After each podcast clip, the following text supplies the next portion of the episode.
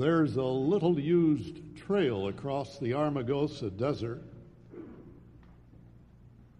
And when the horse riders finally get fatigued and tired and thirsty from the heat and the dust, they suddenly see in the distance a little pump, and they are delighted. When you approach the pump, you see there's a tin cup hanging on it, and there's a little note tucked inside. And the note says, This pump has a leather that dries out and must be primed. Under the white rock is a bottle of water. There's enough water in it to prime the pump, but not to drink some first. Pour about a quarter down the pump shaft and let her soak the leather. And then pour in the rest and pump like crazy. You'll get water. The well has never gone dry. Have faith. When you get watered up, fill the bottle and put it back for the next feller. And it's signed Desert Pete.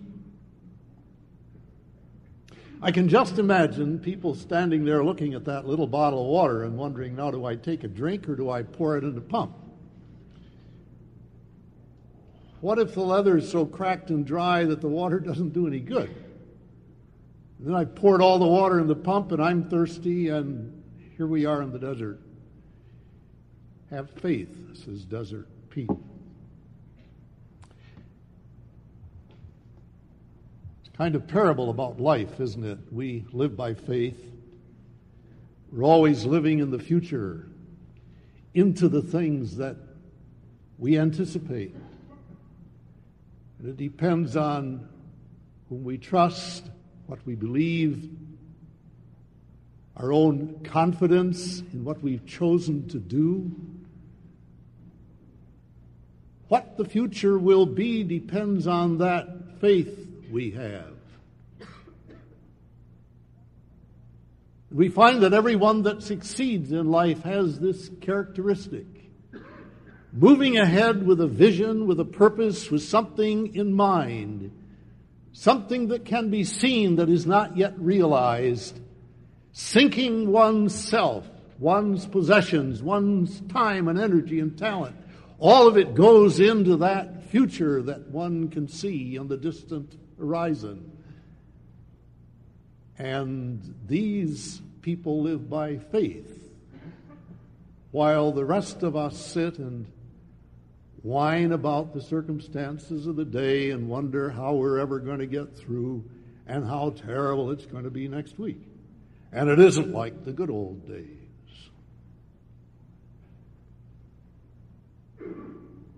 And so there are those who've written books and hold seminars on faith, positive thinking and believing in possibilities and we know how important faith is. But then we think, what if Desert Pete is wrong? What if the leather is cracked? What if the desert no longer gives up any water? Who's to guarantee that? Will it really happen? Should I drink from the bottle or pour it down the shaft and make an investment in my hope and faith and belief and trust? And you pause for a moment. Well, what if you expand the desert to the world and to your own life? Whom will you trust? And what about the world with all of its uncertainty? It's all right for Desert Pete, who had the experience. But what about the world in which you live, when you are asked to believe something in the future that you can't see, to move on as though the unseen is a present reality. Can you do that? And on what basis do you do it?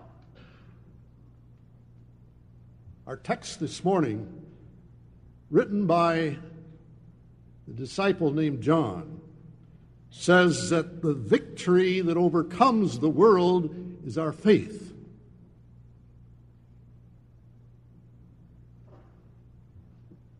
So we ask about our faith.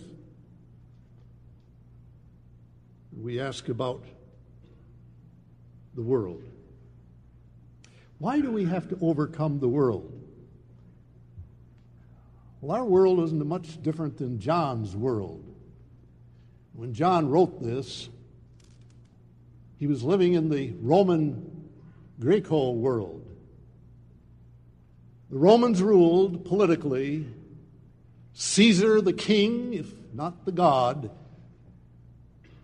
might made right, infanticide, slavery, abuse, persecution, death to the one who is disobedient to Caesar. And the Greek world of the Stoics. And the Stoics believed in believed in a God who had no emotions and no feelings. They called it apatheia, from which we get our word apathy. God was apathetic if there was one. He really didn't care. The reason he didn't care is because he didn't want to get involved in our problems. After all, he's God. Why does he want to invest any of himself in us. And on the other side were the Epicureans who thought that God was so abstract and so, so infinitely beyond our comprehension that that God, being that transcendent, was unreachable for us. And so he too was aloof and irrelevant. It's the world as they taught John. Our world isn't much different, is it? Follows the same steps. Thomas Hardy, the well known author, wrote a generation ago that God is like the dreaming, dark, dumb thing that turns the handle of this idle show, to quote him. Or maybe uh, we are seasoned and we've grown up now to believe what George Bernard Shaw wrote in his essay, The Infancy of God, when he said that God experiments and watches to see if we have the ingenuity to deal with the treacheries and the chaos of life. And this is his theater which amuses him, but all to no purpose. And today we're told by E.O. Wilson, who wrote on human nature, a book that said that we are genetically controlled, and we've become a believer in that, or in B.F. Skinner, who said that we are environmentally controlled. Maybe it's not one or the other, but both, but somehow we're caught in a situation that we, are, we do not control and that cannot be controlled. It's inevitable that we become what we have the genes and environment to become.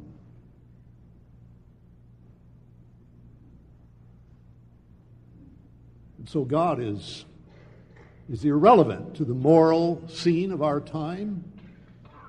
And if we have opinions, they're no better than anybody else's.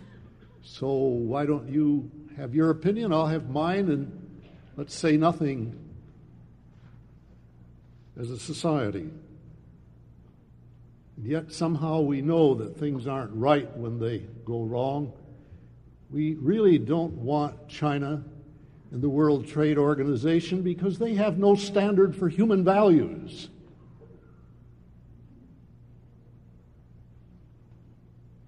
Why do we say things like this? We know about the Virgin Mary who rode that donkey down to Bethlehem so long ago. We don't want to ride on donkeys. We have far better means of transportation, and yet deep within us, we know that we have not improved a bit and probably haven't even come near to Mary when it comes to loyalty and integrity and godliness. Our technology has done nothing for us in those respects.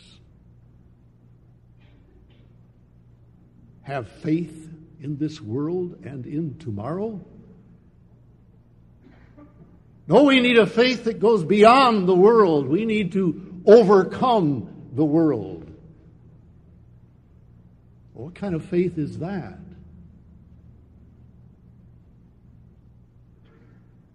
How great does your faith have to be? Can we manage that kind of thing? And Jesus said to us, Don't worry about how great your faith is. If it's like a, a little grain of mustard seed, just a, a small, the smallest of seedlings. But if it's connected with God, So John writes in that same verse as our text and tells us that the secret of a true faith is to be born of the living God, to have His Spirit in our hearts. And if God has invaded our lives and we are walking with Him, we have a faith that can overcome and can lead us into the future with great confidence. The unseen is no longer a threat. That's the only way to live. We don't have to trust Desert Pete or any such likeness. One here to carry us through an emergency and another one there. That's not the way to do it. The way to do it is to find the God of all of us who shaped the universe and who comes in his own integrity but with his own love to be part of our lives, to walk with him. What kind of a God is he? It's precisely because of what kind of a God he is, what his character is, that's why we have faith and we trust him. God will win regardless of what happens to us. We've seen it happen over and again. John knows that. John wrote, being in our condition. In a world that offered him little comfort for the future, and a world that had no use for his God, he tells us about faith by which he was living. For he never saw the fulfillment of his dreams. His vision of the kingdom of God on earth never happened in his time. He didn't know that that kingdom of Caesar would be transformed a couple of centuries later and that the official religion would become the Christian faith. All he knew is the character of his God who never loses and who always wins just like he did in Old Testament times. And John had that as his witness.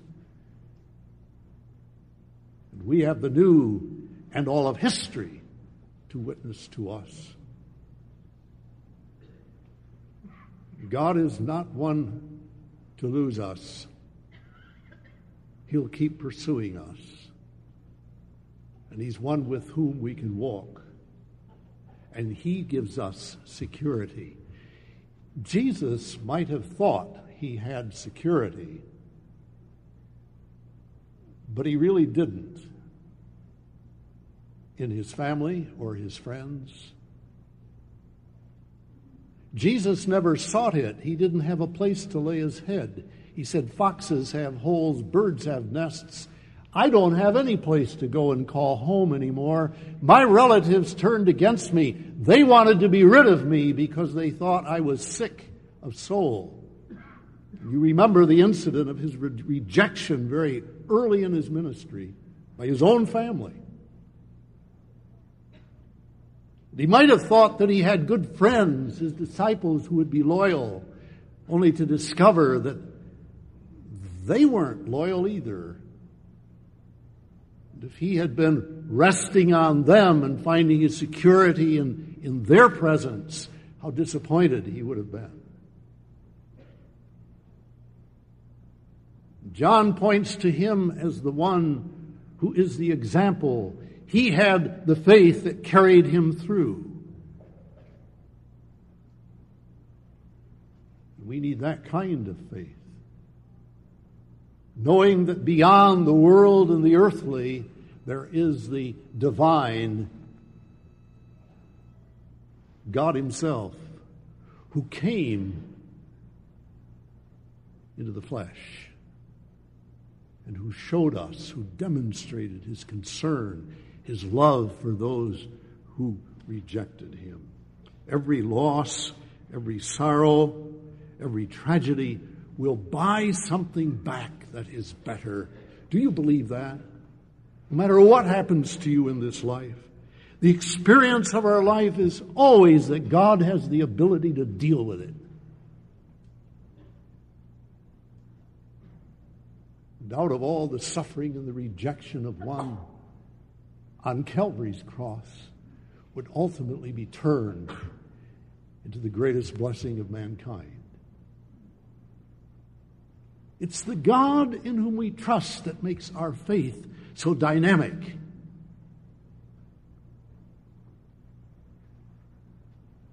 And there's an answer for everything.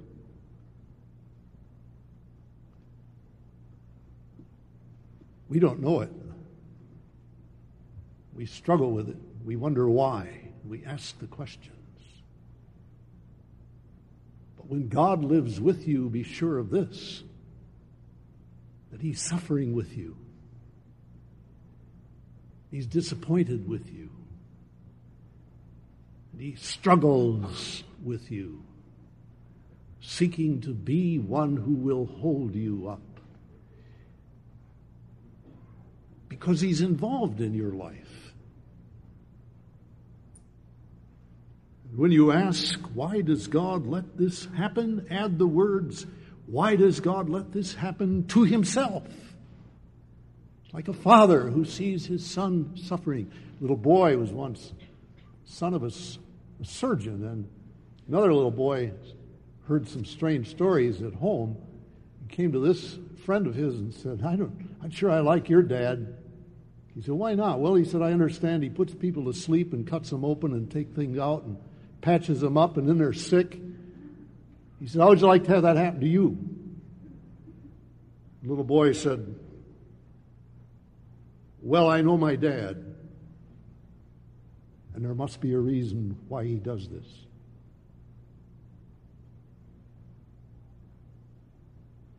Our Father knows when we don't. And if you're going to overcome the world and transcend these passing things, then you need to be in His care. Now we come to the practical side. How does faith work? Well, the, the normal way of saying faith works is you get an idea and you get pumped up about it. You go to a sales seminar or something, you know, you hear the motivating people speak, and then you go out there and you really knock them all dead. That's the way to do it. Well, there's something like that that happens, but that isn't quite the way it happens. The way it happens is that when you are in the Son, says John, when you are in the Son, you live as the Son did in obedience to the Father. We live in obedience to the Son. When there is a prescription in the Scripture and it's clear. And when there isn't, when it's a matter of judgment like, do I change jobs? Do I move to another city? What is my vocation to be? There's nothing in the Bible about specific things for each of us. Then how do we find out? But to pray as we walk with God, to ask Him to give us an inclination, some intuitive insight into the way we ought to go. And to let our imagination spin free as He guides it, and we catch a vision, some, some dream in which we see ourselves involved. But it always is a dream that will honor Him, that will coincide with the way He's taught us to live in His Word. And then we let go and we, in, with enthusiasm, we, we accept, we obey, we do as we are led. And there's nothing better than to do what you're doing with enthusiasm, to enjoy life. About halfway through my ministry, I learned that when people asked me to do something, and I knew in the back of my mind I was going to do it anyway, I ought to say, I'll be glad to. Instead of, well, I've got to think about that. Why don't you beg me a little bit, you know, make me feel a little better. If you do things with enthusiasm, if, if you buy into the call and you catch the vision, it's the way to live, isn't it? And then risk whatever you have to risk. Invest yourself your talents, your goods, your money, your mind, your time, whatever it may be, do it as unto the Lord with all your might, as Paul wrote. And then when you do, live expectantly. For God is in it with you, He walks beside you moves within you by His Spirit, you can anticipate something that's going to bless others and honor Him. And what more can you ask? That is the kind of faith that overcomes the world. And you say, well, how does that work practically? Let me tell you. Norman Vincent Peale is known for a positive, enthusiastic attitude toward life. But there's more to it than that, as John says. He had a man in his church that he knew for some time, very successful man. And they'd pray together and talk about life and its problems. One day the man came and he was getting a little older. He sat down and, and said to Dr. Peale, You know, I have a measure of things, but I'm, I'm a little hollow inside. He said, It just doesn't ring a bell. Help me with this, will you? And Dr. Peale is doing what so many of us do when we are counseling with people. We're praying, Lord, tell me what to say. How do I, how do I help this person?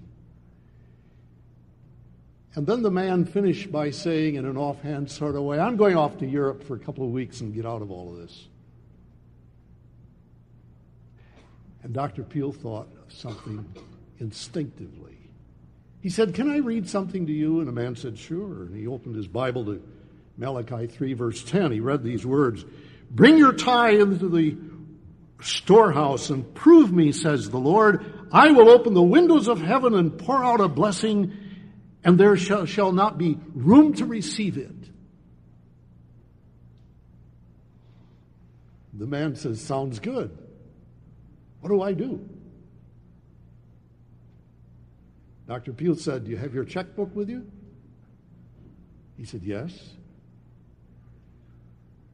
Well, he said, What you do then is you write a check out for $1,000 to Marble Collegiate Church what the Lord says. So the man got his checkbook out and he wrote a check out and handed it to Dr. Peale.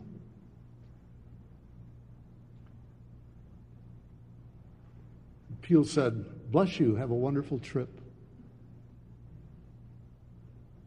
And look for the blessings of God.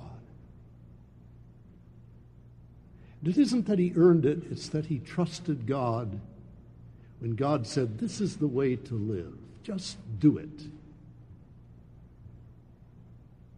And the record is that this man became a very productive person and a very happy person, deep within his own heart. That's how practical it is, dear friends. It pertains to everything you do and everything you have. To have faith that overcomes the world is to dig deeply into life,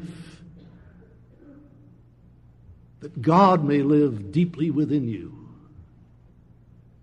and lead you day by day.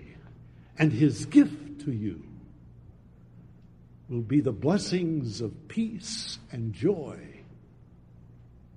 because you've exercised a fearless faith to believe him, to trust him, and to walk with him. Let us pray. Lord God, it is that great faith that overcomes the world. The greatness is not ours, the greatness is yours. For in you we live and move and have our being. In you we find our purpose, our eternal hope. And in you we transcend the details of each day. We become a part of a much greater landscape of reality. Bless us, we pray, for your name's sake. And may we, with great confidence and great joy, become a witness to your presence in our world, bringing the transcendent and the eternal into time. Use us as your people and may your name always be honored. In the name of Christ Jesus, amen.